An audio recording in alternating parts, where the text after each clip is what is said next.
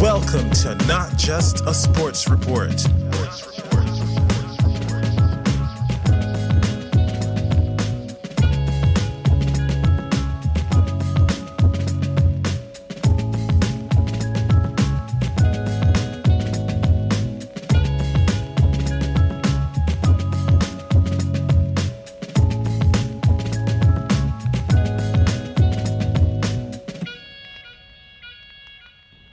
Another thing I've been discovering lately that I'm crazy about my rugby league team. G'day and welcome to Not Just a Sports Report. Today we're going to launch into the N R L Round twenty-three preview, getting very close to finals time. This is the time of the season where we have all our fun, unless you're like me, a Warriors fan, and the fun died a long time ago. But hey, there's still nine teams left in the race for this premiership. It is heating up big time. A lot of matchups that have a direct correlation with how this ladder is going to end up come the end of the season. Nine teams left, as I said. Those nine teams, well, it starts just outside the top eight. You have the Canberra Raiders sitting in ninth, who are on twenty-four points, just one win behind the eighth placed Roosters, who have twenty-six points. Then you've got fifth, sixth and seventh, all on the same competition points, that is twenty-eight. They are all one win clear of the Roosters, two wins clear of the Raiders. We have the Rabbitohs in fifth, Broncos in sixth, Eels in seventh. Then, trying to defend their top four position, two points clear of those aforementioned sides, we have the Melbourne Storm on thirty points, and just above them in second and third, we've got the Cowboys, Sharks on thirty-two points, and the Penrith Panthers on top, no surprise there, on thirty-eight points. Nine teams remain. Who knows what this ladder is going to look like come the end of the season, because there are still definitely a few movements to be made. Speaking of the movements, well, this weekend's fixtures are going to have a big bearing on the changes to the ladder. We have eight games, so let's not waste any time. Let's get amongst it. N R L Round twenty-two preview.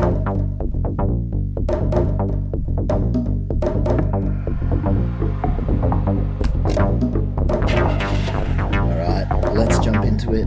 You may be able to hear a bit of a conversation in the background in the Portuguese language. Uh, that's just my housemates. Uh, I can't tell exactly what they're talking about, but if I had to guess, I think they're talking about tonight's game, the game of the round. They must be saying, who have you got anytime try scorer, and things like that. So I may have to rack their brain what they are thinking, because tonight, Thursday night, game of the round from Accor Stadium, which has also just today been confirmed as our grand final venue. So a lot of fluffing around. Oh, is it going to be in Brisbane? Is it going to be where it almost always has been historically? Uh, yeah, it's just going to be where it always has been. Cool. Uh, as I said when that story first broke, so watch this space. I'll mention it when there's actually a resolution. Well, we have a resolution. The grand final will be in Sydney, and who knows? Well, last year's grand final featured these two sides, and there is every chance that we may see them meet again come the grand final. Round twenty-three's game of the round, we have the fifth place South Sydney Rabbitohs hosting the first placed Penrith Panthers. For the Rabbitohs, well, I just mentioned the ladder before. They are two points outside of that top four, really putting the heat on as well. They are the best chance out of the sides from fifth to eighth to actually break in to that top four. So this is a massive game for the Bunnies. A win over the Panthers really does put them right in the mix for double chance top four finish. Let's not forget as well, a grand final rematch.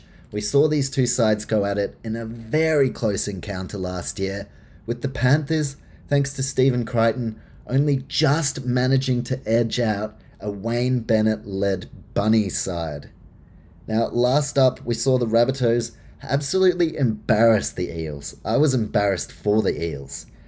Now, Rabbitohs, they've won six of their last seven. They are hitting form at absolutely the right time. And now, a lot of people believe they are a real tantalising option when it comes to the premiership race. As for Penrith, well, a very rare loss. They went down to Melbourne. Of course, we know Panthers missing a few stars, but yeah, that, I mean, that, it, they look a bit vulnerable, I'll say that. Although they are at the top of the ladder, and they've got some amazing players still to come back, they're vulnerable. And at the right point of that, I can't even speak English, fucking hell, sorry. They're vulnerable at the worst possible time, basically. Whilst they're kind of just trying to get through to finals, make sure all their guns are there, while sides like the Rabbitohs, the Roosters, they are hitting peak form, even a side like the Sharks.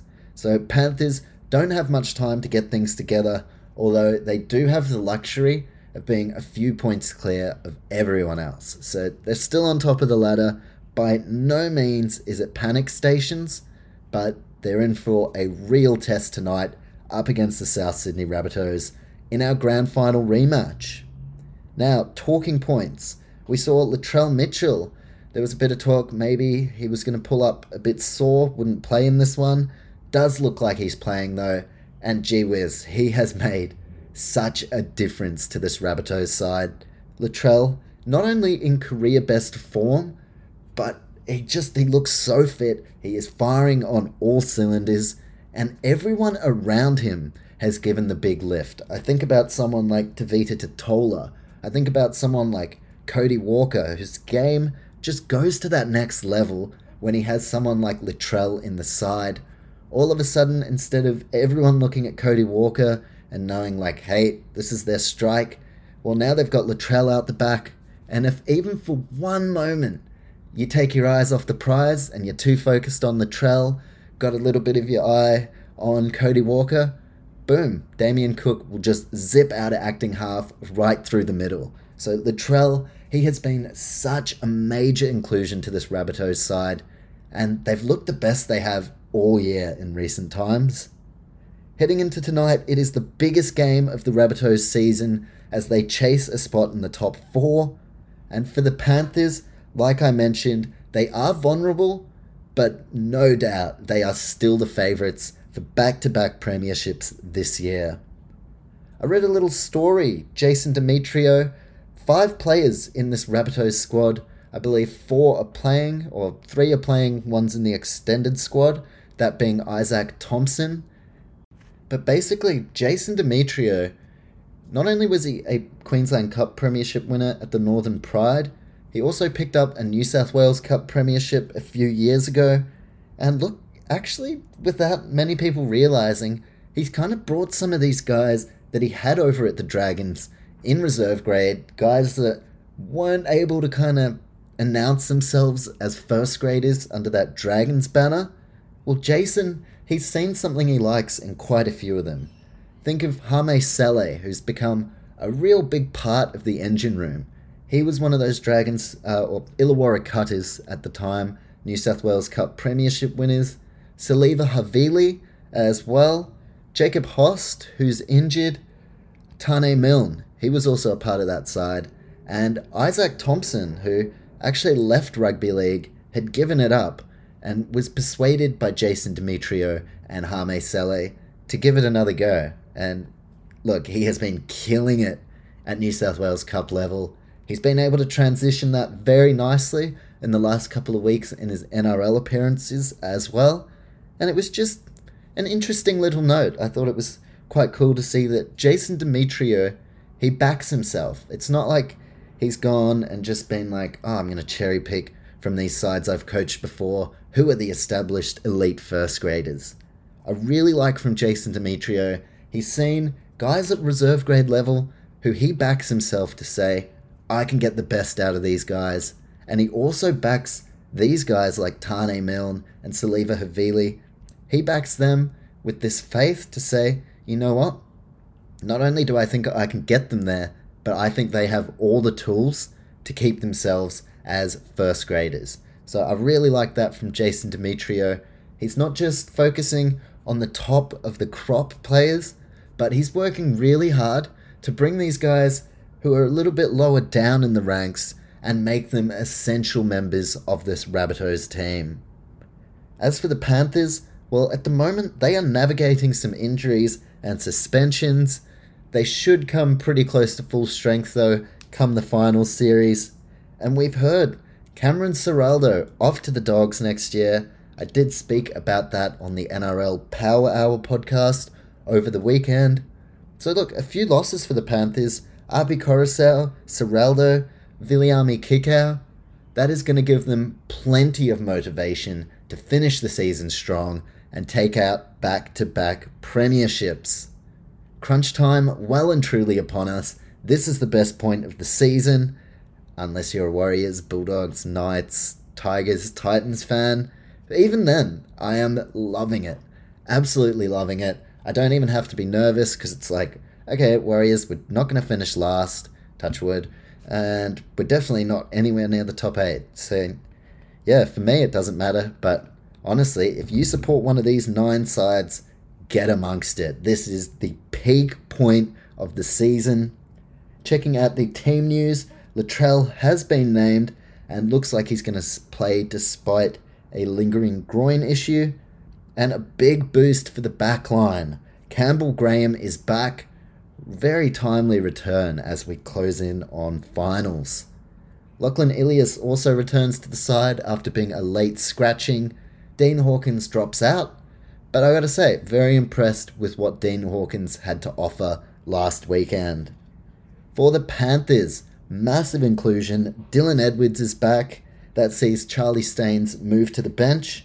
And Sunia Taruva was originally named on the wing, but now we see in the number twenty jersey, Taylan May named to make his return. So it's a couple of big ins for the Panthers, and likewise for the Rabbitohs.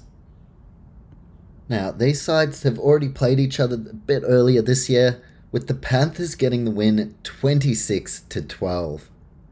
For this game, I've gone the key battle has to be fullback for mine. Now, of course, they're not directly opposing each other, but looking at these sides, I don't think there are any players in these best seventeens that have been named, not including Nathan Cleary, who's out, that have a bigger bearing on their side's performance. Key battle, Dylan Edwards, who has been killing it, potential Dally M medal chance as well, up against Latrell Mitchell, who you'd have to say, if he had been playing the full season, well, he may very well have taken out the Dally M himself.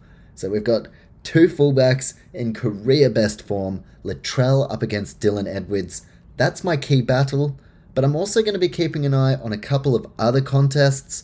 Really interested to see the likes of Tevita Tatola and Cameron Murray in the middle going head-to-head with guys like Moses Leota and Isaiah Yeo. Another one that definitely piques my interest, Abi Coraceau, Damian Cook, both New South Wales Blues players this year, and both in the frame for the Kangaroos. Of course, for Api, if he doesn't make that Kangaroo side, you can expect him to be a massive part of the Fijian World Cup campaign. Really keen to see what both of them can do. I rate Damian Cook better defensively, but in terms of attack and moving the needle around the ruck, well, both of these guys are elite, and I'm keen to see who can gain the ascendancy.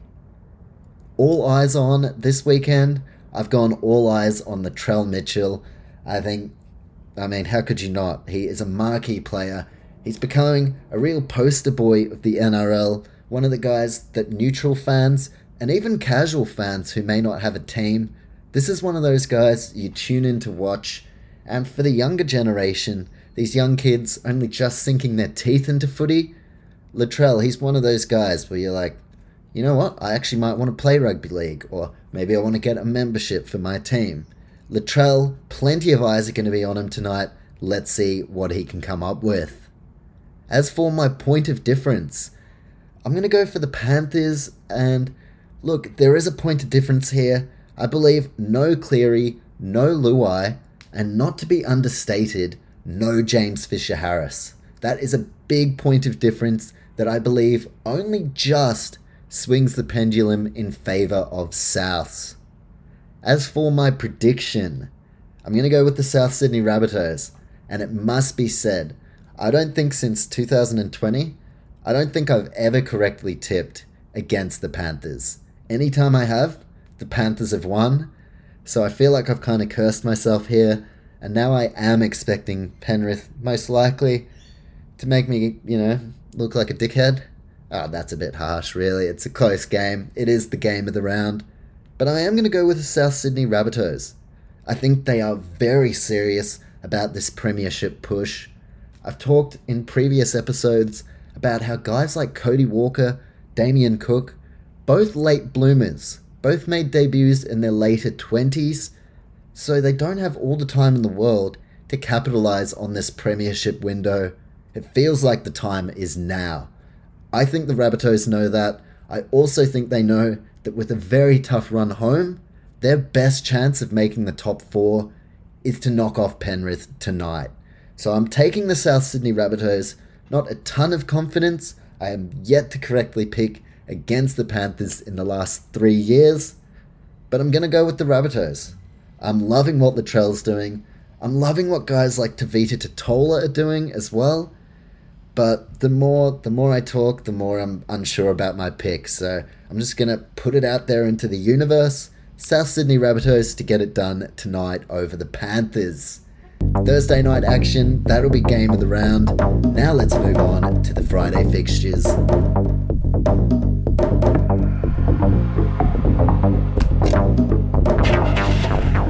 Alright, let's sink our teeth into the early Friday game. In Townsville, we've got the second place North Queensland Cowboys hosting my boys, coming off a fat win, thirteenth placed Warriors. Let's go. Now, last up, Cowboys had a highly emotional week, so to critique their performance or the result, it's just, it's not the time. They had a Roosters loss, and things didn't go their way, but, I mean, rugby league last week to these boys, I think it took a back seat. There are bigger things than a game of footy, so an unfortunate loss for the Cowboys, but thankfully for them, they still have plenty of time to get back on the horse, which evidently is what Cowboys love to do. So, I mean, how how could they not try to get back on that horse up against the Warriors, who had their best win of the season up against the Bulldogs? I was loving that. And also, in some good news, Roger Tuivasa-Sheck, he's not banned for life. And if he was, that would have been it. I don't know what I would have done, but, like, if you start banning people for shoeies, that's it's a whole can of worms. I'm not going to get into it today. But it's ridiculous that he even got kicked out. Who said you can't drink a beer from a shoe? Do I have any lawyers, cops, anyone who knows their laws? Show me whatever page, page thirty-six in the Book of Laws, where it says you can't drink from a shoe. Pretty sure that's legal. I don't think, even in the stricter countries in the world, although some of them, they don't even drink beer, so that might be frowned upon. But, like, anyway, anyway, I, I can't be ranting about this, but let people drink from shoes. Fucking hell. Anyway, checking the team news, Kyle Felt is back for the Cowboys. That sees Hamiso Tabuai-Fidou move back to the bench, and Jana- Janane, it's a new, new player unlocked, Jermaine Taunoa-Brown, he goes to eighteenth man. As for the Warriors, same seventeen. If it ain't broken, don't fix it. Now for the Cowboys, one point of contention has been the Origin hangover. Are they struggling to rebound from what is a very physically and emotionally taxing Origin period? I've been thinking that for a few weeks, to be honest. I think it's only natural for many of these first-time Origin players, coached by Todd Payten, who hasn't had to deal with this before. I think it's only natural for them to have points on this run home where they're a little bit flat, a little bit lethargic, and just trying to get whatever extra energy they have. But with final series coming up, you cannot tell me that these boys are not going to get a second wind, a huge burst of energy to go all the way. And I believe that starts here. I do think there was a bit of an Origin hangover, but now is the time to shake that. They've got the Cronulla Sharks just below them, both on the same amount of points, and both sides gunning for a home final. Can the Cowboys go all the way? It would truly be one of those fairy tale seasons. I think they can go all the way. I really, really do. but their best chance of doing so is to finish second and have that run in Townsville, if possible, all the way up to the grand final. I think that's the best way for the Cowboys to ensure that they make it to the grand final, but they gotta they gotta earn it. They've got a few challenging games, and as a Warriors fan, this one ain't one of them, but they got a couple of challenging games after this one. So to say this is must win is an understatement for North Queensland. Last time these two sides met, Warriors won. What kind of Twilight Zone world do we live in? It was a Shaun Johnson field goal, and it takes me back to that point of the season. Hope, optimism, smiles. Oh my goodness, Shaun Johnson, clutch. Fantastic form. And yeah, it was pretty much all downhill from there. Love the boys. Last week was awesome. But yeah, that takes me back. I felt so good last time they met. And now, coming up to this meeting, my hope, it's gone. It's gone, unfortunately. Anyway, key battle. That is going to be right in the middle of the park. For the Cowboys, you've got Jordan McLean, Ruben Cotter, Jason Taumalolo, up against the likes of Tohu Harris, Adenfanua Blake. I just can't wait to see them rumble in the middle. You add in someone like Bunty Afoa off the bench, and I think there are going to be some serious fireworks, and both teams' middle forwards are going to be integral to their sides getting the victory. Now, Todd Payten, there's also that Warriors link. He was our interim coach. I wish he just was our coach, but he ended up choosing the Cowboys, and it's been a fantastic decision for him. But of course, there is that link. Todd Payten, a former Warriors coach. And this weekend, all eyes are going to be on the Cowboys' origin representatives. Are they going to be a little bit flat? Or like I said, will they find that second wind? A lot of people going to be keeping a close eye on the likes of Tom Dearden, Jeremiah Nanai, even to a stretch Chad Townsend, Valentine Holmes, a couple of others as well. So look, I'm really interested to see how these Cowboys hold up in terms of their origin representatives. And in this one, my point of difference is going to be defense, especially on the Cowboys' end. That is basically what has got them to this point. Everyone was talking about the Cowboys and how awesome they'd been defensively. And over the last few weeks, that's kind of... It's dipped. It's definitely dipped. So I'm going to be keeping my eyes on the point of difference, that being the defensive game of both sides.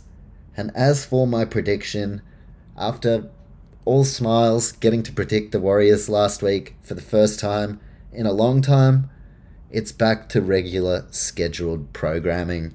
I'm picking the Cowboys. I love the Warriors. I watch every game, and I know what these boys are about. I pay very close attention. And going from what I know, or at least what I think I know, I I don't think I don't think we win this. Unfortunately, I think Cowboys, they're second. We're like what, thirteenth, and I think that's reflected in the way we are playing. I think our boys are still definitely down from the Nathan Brown era. I think we think that we're not as good as we are, and that confidence is a real issue. I have full faith in Andrew Webster to turn that around. But that's two thousand twenty-three. We are living in two thousand twenty-two. At times, watching the Warriors and their structures and how slow they are at times, seems like we're living in two thousand late. So I'm going to go with the North Queensland Cowboys. More than happy to be proven wrong. And I will be cheering on the Warriors. But it's time to be realistic. I got amongst the boys for the first half of the season, and I've got nothing to show for it. Nothing to show for it. All it did was take me from first in my tipping competition, and it just kept dropping me down and down because I was the only one picking the Warriors. So whilst I'll be cheering the boys on, can't go for them in this one. Taking the North Queensland Cowboys over the Warriors as we then lead into our marquee Friday night fixture, which comes to us from Suncorp Stadium in Brisbane. Friday night, we have the sixth-placed Brisbane Broncos hosting the fourth-placed Melbourne Storm. Major top four implications involved here. Broncos literally one win behind the Storm. So if they are to win here, The top four race is blown wide open. If the Broncos lose this, I'm prepared to say top four most likely beyond them. But still, I mean, now they know. They have a clear idea of what they are playing for. They are playing for a spot in the top four. And for the Storm, well, they're trying to hold their spot.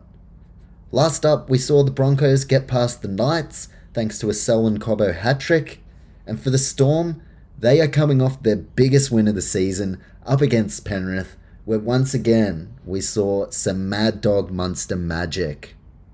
In this one, Storm will be defending their top four position, and look, they'll be confident. If they finish fourth, they'll be facing Panthers week one, and they're literally just coming off a win against the Panthers. So they are looking to hold on to that spot in the top four, whilst the Broncos, they are chasing that spot. We've seen for the Storm, Cameron Munster named at five eight, but it, there are all indications he's going to play fullback again. Nick Meaney should play five eight. We also see that Jahrome Hughes has been named. It's going to be touch and go. He may get pulled at the last minute, but as it stands, Jahrome Hughes set to return. Massive inclusion for the Storm. And last weekend's reserve grade performer for the Melbourne Storm, you may have heard me talk about him in the N R L Power podcast on the weekend. Young Tonu Mapea has been named in the centres, scored a double on the weekend in the Queensland Cup, and he comes in for Marion Seve, who's picked up a bit of an injury. As for the Broncos, they've gone with the same seventeen, so they have stability, and now they can set themselves for a massive Friday night meeting. Last time they met, Storm got it done thirty-two to twenty, but there were definitely moments where the Broncos had Melbourne rattled, so I think now, having that home ground advantage, Brisbane will head into this one confident, as we see the two head coaches, Craig Bellamy, one of the great master coaches we have ever seen, up against Kevin Walters, who has turned around this sinking ship. The Broncos, at their worst, lowest point, there's a guy called Kevin Walters who, at many different times, put his name in the mix. Hey, I'd love to be the coach. I love this club. Would love to help out and keep them successful. Broncos were like, nah, nah, nah, we'll go with this guy. We'll go with this guy. Never seemed to want to go Kevin Walters until they had ultimately shit the bed so hard that they were left with no choice. And look what he's been able to do. Kevin Walters, I am so happy to see him in this position. As for my key battle, I've gone the halfbacks, Jahrome Hughes on return, up against Adam Reynolds, who, when the Broncos are on, that seems to coincide with when Adam Reynolds is on. Two very different halfbacks in terms of the style of play, but at the same time, these are two of the best halfbacks in the game, and they are going to have a major say as to how this one goes down. As for who all eyes are going to be on, Cameron Munster at the moment, freakish form, and look, extra eyes from that Broncos outfit. They're going to have to have eyes in the back of their head to determine exactly where Cameron Munster is. Not that defensively that helps, because yeah, if you have eyes in the back of your head, you're just going to see your own goal line, so I guess ignore that. But all eyes are going to be on Cameron Munster, no doubt about that. Another battle I'm really keen to see, Tony Staggs, Justin Olam, directly opposing each other. I, I think that's going to be fireworks as well. And my point of difference for the Broncos, I've gone Payne Haas. He is such a leader in terms of their forward structure, and hopefully for Broncos fans, he sticks around over the next couple of years. Time to make my prediction though, and I'm going to go with the Melbourne Storm. Not super confident here. I can definitely see Broncos picking up the victory, but I just think Storm, they have a lot to play for. They are trying to hold that spot in the top four. And they've been consistent over the years. This year, there has been a dip, more so than what we've seen in quite some time. So now more than ever, the Storm are vulnerable to a loss in a game like this. But I'm just going to go with what I know. And that is the consistency of the Melbourne Storm, the effort areas, and coming off their best defensive display in quite some time last weekend. I'm backing Melbourne to build off that. So Friday night taking the Melbourne Storm over the Brisbane Broncos. Now let's get amongst the Super Saturday action.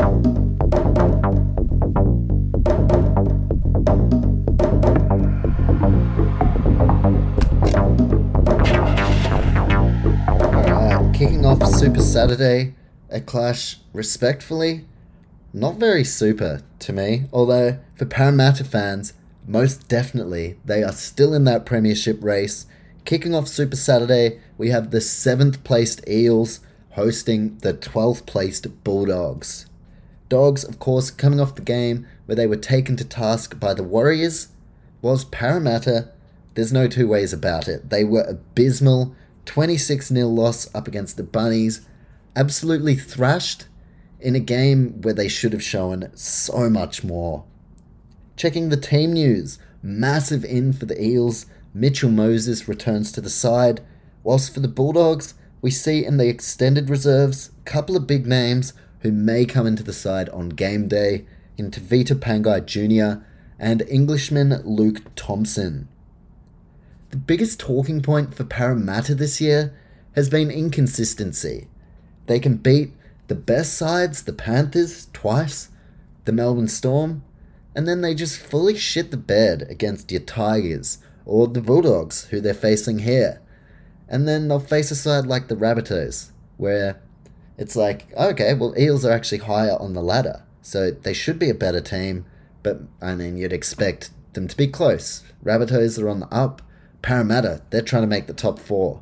And what do we get? Like, just a load of rubbish. I do feel sorry for Parramatta fans, although they're probably like, I feel sorry for you, you're a Warriors fan. But Parramatta, they should be serving up so much better than what they've done, and it's the inconsistency. They look some weeks like, wow, this is a premiership side right here, and then the next week it's like, how are these guys even in the eight? Definitely not what you want in terms of competing for the premiership, and this is the Eels' best chance to win before some key losses like Isaiah Papali'i and of course Reid Marnie, who is going to the team they are playing this weekend, the Bulldogs. By no means have the Eels secured their top eight spot yet, and if they are to lose to the Bulldogs here, boy oh boy, things are going to get very interesting. There's a lot of pressure on the coach, Brad Arthur, and to be honest, I think it's unwarranted. I remember where the Eels were at not too long ago, the Ricky Stewart era, the Stephen Kearney era, things like that, and the Eels were the biggest bed shits in the comp. They were the biggest embarrassments. They were worse than the Tigers are now. Like, you think about the Tigers and the kind of basket case behaviour. The Eels were worse than that. You had board members fighting, like club legends just ripping the club to pieces.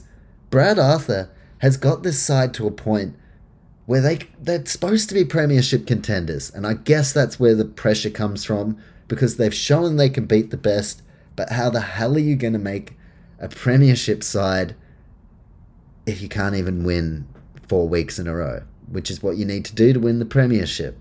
I don't think they're going to do it from seventh or eighth, although, funnily enough, the top four is still a possibility for the Eels, which is what makes this the most critical juncture of their season. And then you look at the Bulldogs, who've just made a massive announcement. Cameron Ciraldo going to coach the club for the next five years, and stability at last. What we thought we saw in Trent Barrett, what I thought I saw, it looks like they now finally have that in Cameron Ciraldo. And funnily enough, Trent Barrett has actually just been announced as the next Eels assistant coach from twenty twenty-three. So, look, that's a big step for the Eels. I actually think that's going to be really good for them. With Ciraldo, potentially comes someone like a Stephen Crichton as well. That interests me a lot. And you've got to wonder, where does Mick Potter end up in all of this? What a fantastic job he's done to turn this Dogs club around in the short term. Last time these sides met, that was round fourteen this year. Eels. Classic Eels. You want to talk about their season? Dogs thirty-four, Eels four.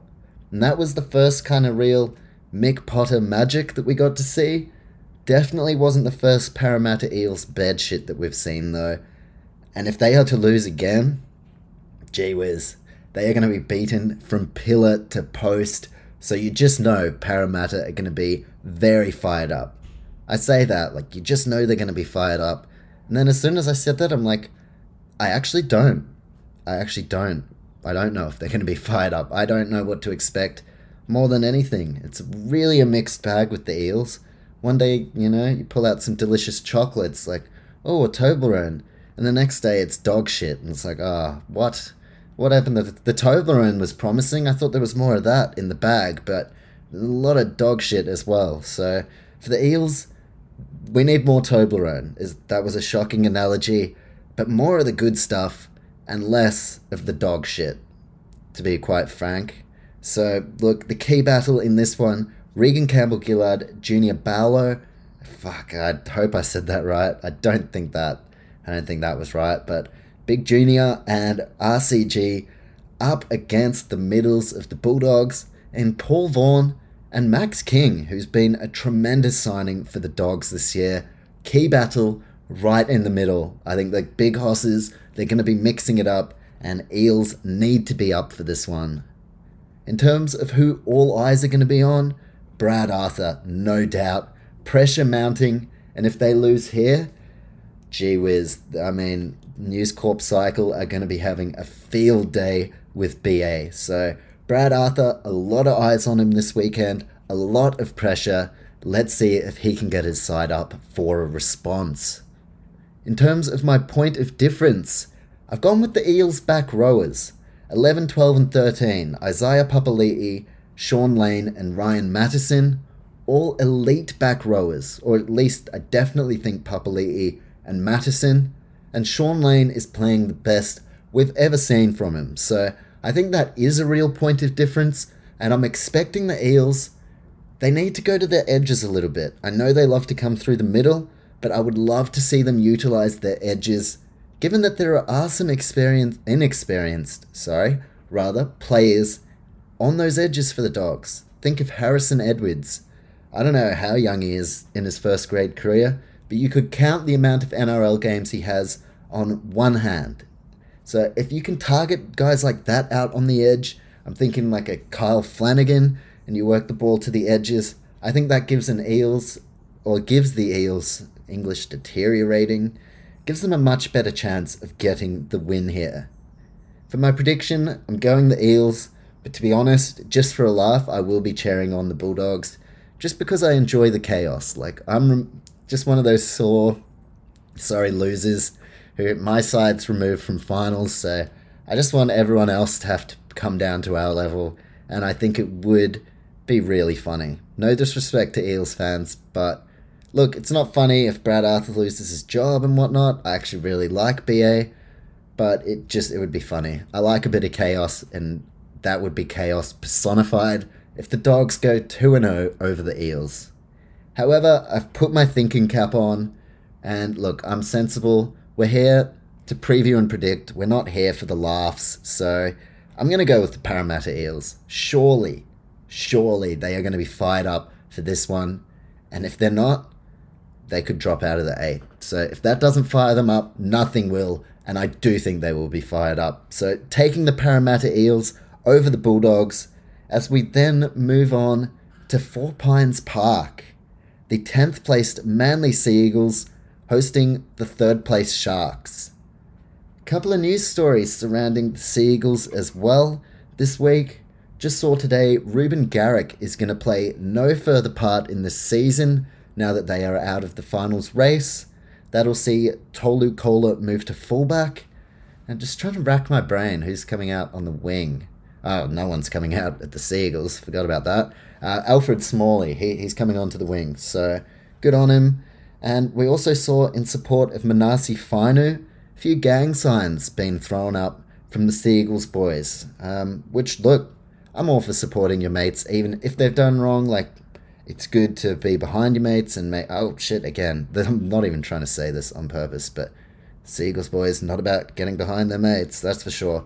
Uh, but, yeah, like, they've thrown up these little gang signs supporting Manasi Fainu, who stabbed a Mormon youth leader, like, quite literally stabbed him. So, yeah, look, I won't go too hard on this because, look, we've seen in the last week, mental health is at the forefront of the game, and you can't just pick and choose. You can't just be like, okay, let's not be critical then because, you know, look at the mental toll it takes on some of these players and coaches and then turn around and talk bulk shit. So I'm going to try and say this respectfully, but apparently rainbow jersey or being gay, wrong. Stabbing people, all good. Yeah, stabbing people, dope. You can stab people, full support. Uh, but when they decide to make a stand is rainbow jersey. No stance being made. In fact, shows of support if you stab someone. So, look, never talked to God, never had any interaction with any kind of gods. I would hazard to guess that God would be less a fan of stabbing people than being gay. But who knows? That's just, honestly, and I have religious family, I have religious friends, and fully respect religion. This isn't about religion. It's more about the thing with religion that pisses me off, and that's people just picking and choosing which aspects suit them. It's like, no sex before marriage. Oh, I don't want to do that. I'm going to have sex with this chick. But then it's like, love thy neighbor. Oh, no, I'm not wearing this rainbow jersey. Only God can judge. Not anyway, uh, that's a rabbit hole for another time. But classic just picking and choosing which aspects suit them. Being gay, yep, let's make a stand. Not wearing that jersey, but yeah, if you stab someone, full support. And apparently they think he's innocent, but like, I mean, it's just a shit look. It is a shit look, and I didn't go hard at them during the Pride fiasco. They weren't consulted, and I'm not trying to open this can of worms again. Uh, it's just a shit, it's a shit look to be like, nope, not wearing a rainbow jersey. Fair enough. I said I respected that. What I don't respect so much at all is then coming out and showing your support that stabbing people is okay. So, look, it's, it's a point of, and this isn't just about the Manly boys, this is a lot of people in general, just only practicing Christians when it's convenient for them. And then as soon as it's not, or, you know, then they change their tune. So, yeah, that's the basic gist I get from that. Being gay, not on. Stabbing people, dope. Mad. Full support for that. Anyway, let's get to the game, shall we, before I fucking get myself in some trouble. Uh, last up, Manly conceded forty-four points in the Titans' loss. That in itself was remarkable and fully just brought their season to an end. Whilst for the Sharks, they breezed past the Tigers, as we kind of figured they should if they are to take this title hunt seriously. And to their credit, they did. Checking the team news, as I mentioned, Garrick out for the rest of the year. That sees Tolu Kola move to fullback.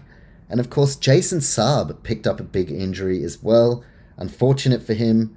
I know he was part of the Manly Seven, but like, I'm, I still like respect these guys as players and shit. And it's really unfortunate to see Jason Saab go down injured. A C L, it's a tough, tough road back. So hopefully he's got the support around him, and we see Jason Saab back at full flight some stage next year.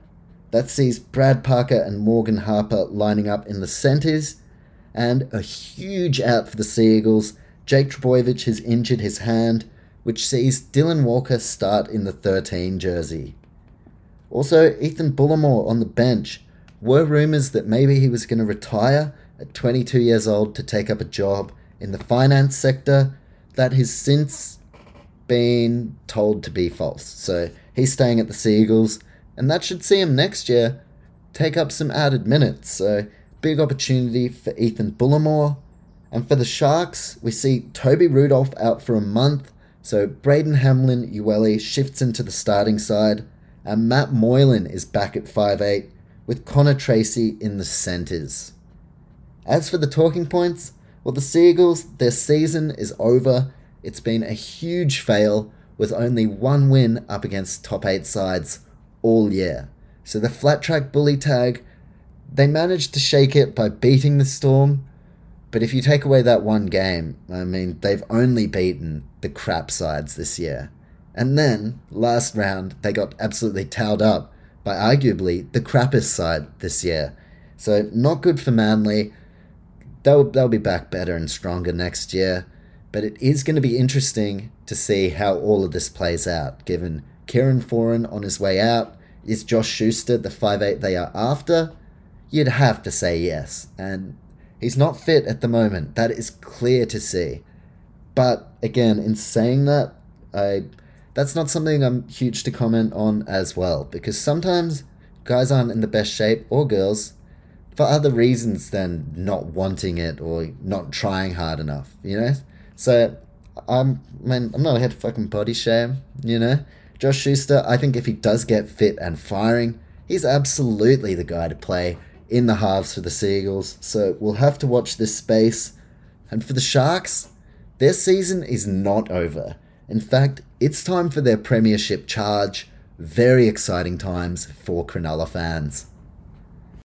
Last time these two sides met, it was the Sifa Talakai show. He absolutely ran riot over the Seagulls. But the point of difference for this one, there is no Sifa Talakai, which brings the Seagulls, almost forgot their name, blimey, right back into the contest. No Sifa Talakai. That means, I mean, the centres can breathe a little bit easier. Not much, but Talakai, he truly just destroyed them last time out. So they'll be very happy he's not playing. Key battle, Daly Cherry Evans up against Nico Hines. Hines right in the mix to take out the Delia medal, whilst Daly Cherry Evans, one of the premier halfbacks of our game, that's going to be a fantastic key battle. And all eyes are going to be on Des Hasler. Rumblings that his job at the Seagulls may not be safe, I think that's ludicrous. Des Hasler, for my opinion, for, or in my opinion, he's the man for the job, no doubt. But there are going to be a lot of eyes on him in this weekend's game. And plenty of eyes on Craig Fitzgibbon as well, as he steers his side toward the final series. As for my prediction, I genuinely believe Manly could be a danger side here, and I'm a little bit wary. Oh gee, there's a fucking bird and a half right there, thanks. Uh, birds welcome on the podcast. Uh, but whilst I think Manly are a danger side, and I'm probably not going to bet on this one, given that the Sharks... pretty favourable odds. I don't think the odds reflect how close this could potentially be. I'm going to predict the Sharks. Seagulls have kind of fallen by the wayside. They've shown nothing this year up against top eight sides, bar that one Melbourne Storm game. And yeah, I, I'm just not convinced by Manly. So I think they could be a danger side here.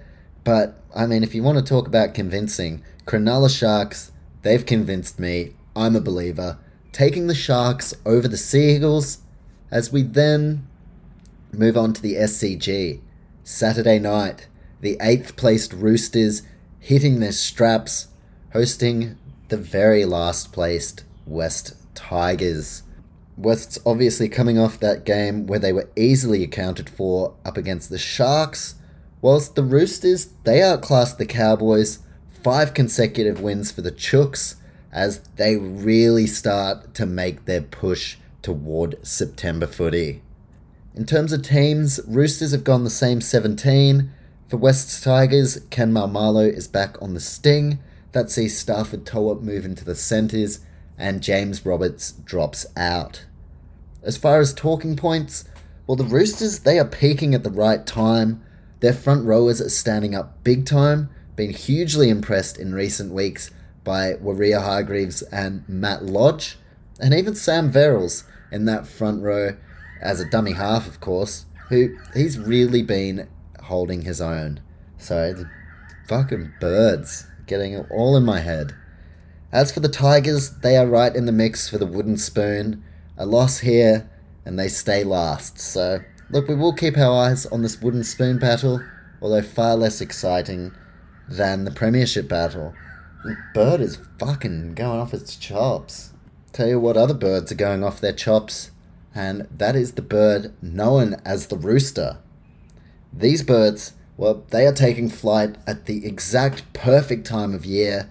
The roosters fly? I don't know, but at the moment they are surging through the competition, making their way toward the final series. Key battle in this one, Jared Wareea-Hargreaves and Matt Lodge up against James Tarmo and Zane Musgrove. Those Tigers middlemen, they have to be up for it because we know, judging by the last couple of weeks, Sydney, they're going to be physical and they are going to be rolling straight through the middle. So Tigers, they need to make sure they're up for this one. All eyes are going to be on the Roosters, given that a loss could see them fall out of the eight. And a win, well, it could see them finish as high as fifth place. Plenty of eyes on the Roosters.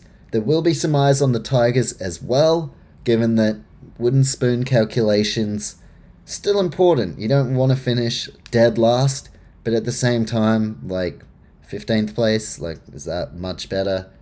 Anyway, good luck to Tigers fans. Hopefully, for your sake, they don't finish last. Point of difference in this one, I've gone with the Roosters back three, and I genuinely think that is going to be a point of difference. Daniel Tupou, Joseph Suaalii, and James Tedesco. I'm picking a big game for them. I may even, I'm thinking I'm going to jot down Tedesco, anytime try scorer, and Suaalii, anytime try scorer. I think Roosters back three in for a big game, and I think Roosters in general in for a big game. Taking the Sydney Roosters over the West Tigers, I just, there's nothing that tells me we're going to see an upset here, although I would love to see it. Good luck to the Tigers. Taking the Roosters though, as we now move in to the final two games of the round, let's now launch in to the Sunday action.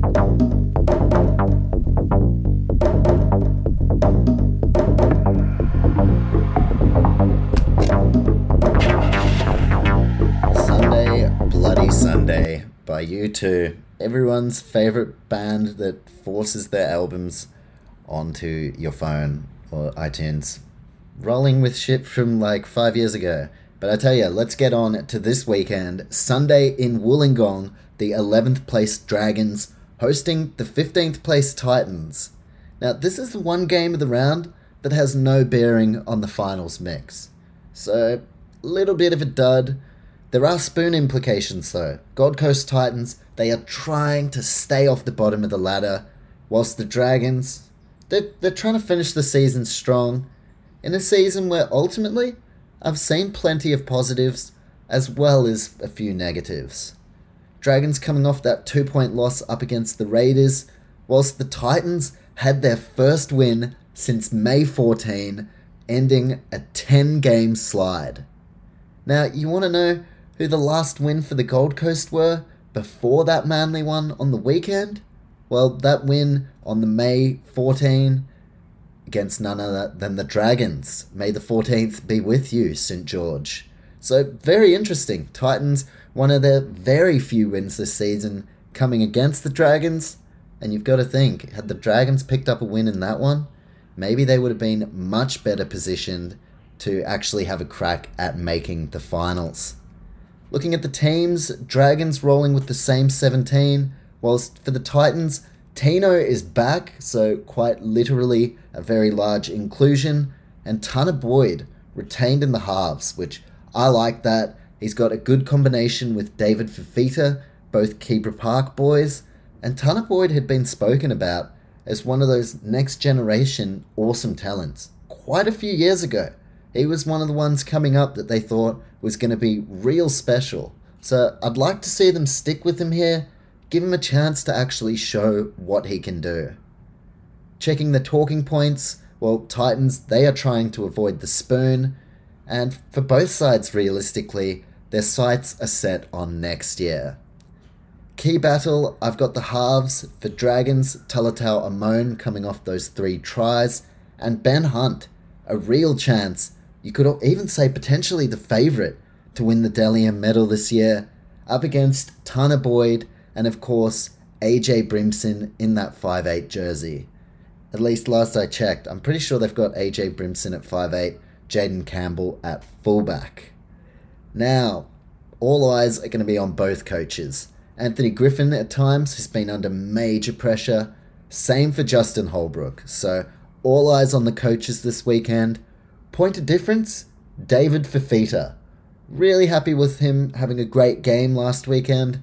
Hoping he can build on that, but I'm going to go the Dragons here. Titans, I just can't trust them now. Not until next year. We'll watch that space. But I've seen enough from the Gold Coast this year. And I've actually seen plenty from the Dragons that I like. So this one screams danger game, but I'm going to take the Dragons over the Titans in the one game that has no bearing on the finals mix. A game, though, that has plenty of bearing in terms of the finals mix, well, that's the last game of the round in Newcastle as the fourteenth-placed Knights host the ninth-placed Raiders. The one side, fuck, this chair sucks, so I'm sure you can hear it squeaking in the background. Uh, note to self, buy new chair. Sorry if you've heard that the whole time. Uh, if you haven't, well, now you have.